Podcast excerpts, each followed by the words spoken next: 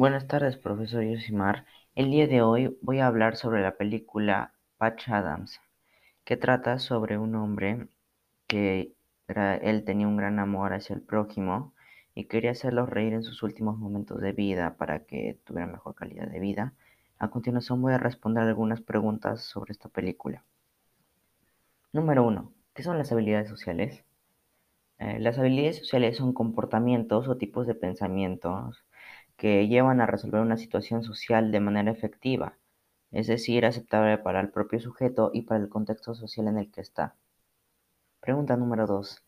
¿Qué tipo de habilidades sociales se muestra en la película? Describe con uno o varios personajes. Sustenta.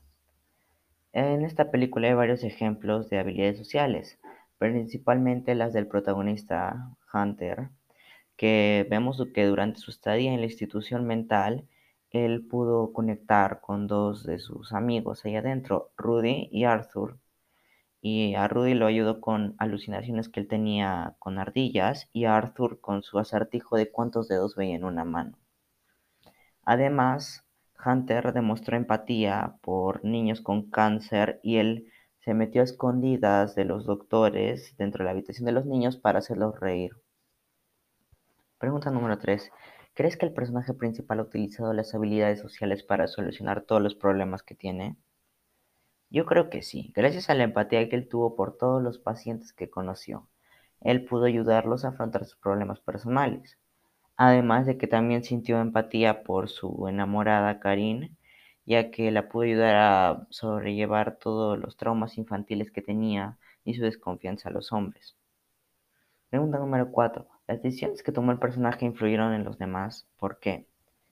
Hunter fue muy influyente con dos personajes, Karin y Truman, sus dos compañeros en la universidad, ya que los convenció para que lo apoyaran en su ideal de hacer un hospital para alegrar a la gente cuando se sintieran enfermos o mal. Además, también pudo hacer que Bill, el paciente 305 que tenía cáncer de colon, pueda morir feliz dejando su agresividad de lado. ¿Cuál es el mensaje que te deja esta película para ti? Sustenta.